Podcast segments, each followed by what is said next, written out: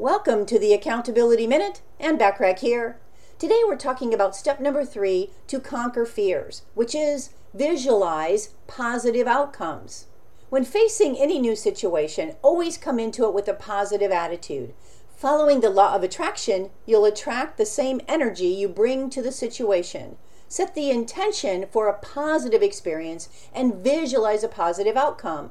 Feel good about your experience before you even attempt it. A little bit of anxiety is normal, but don't let it control the situation.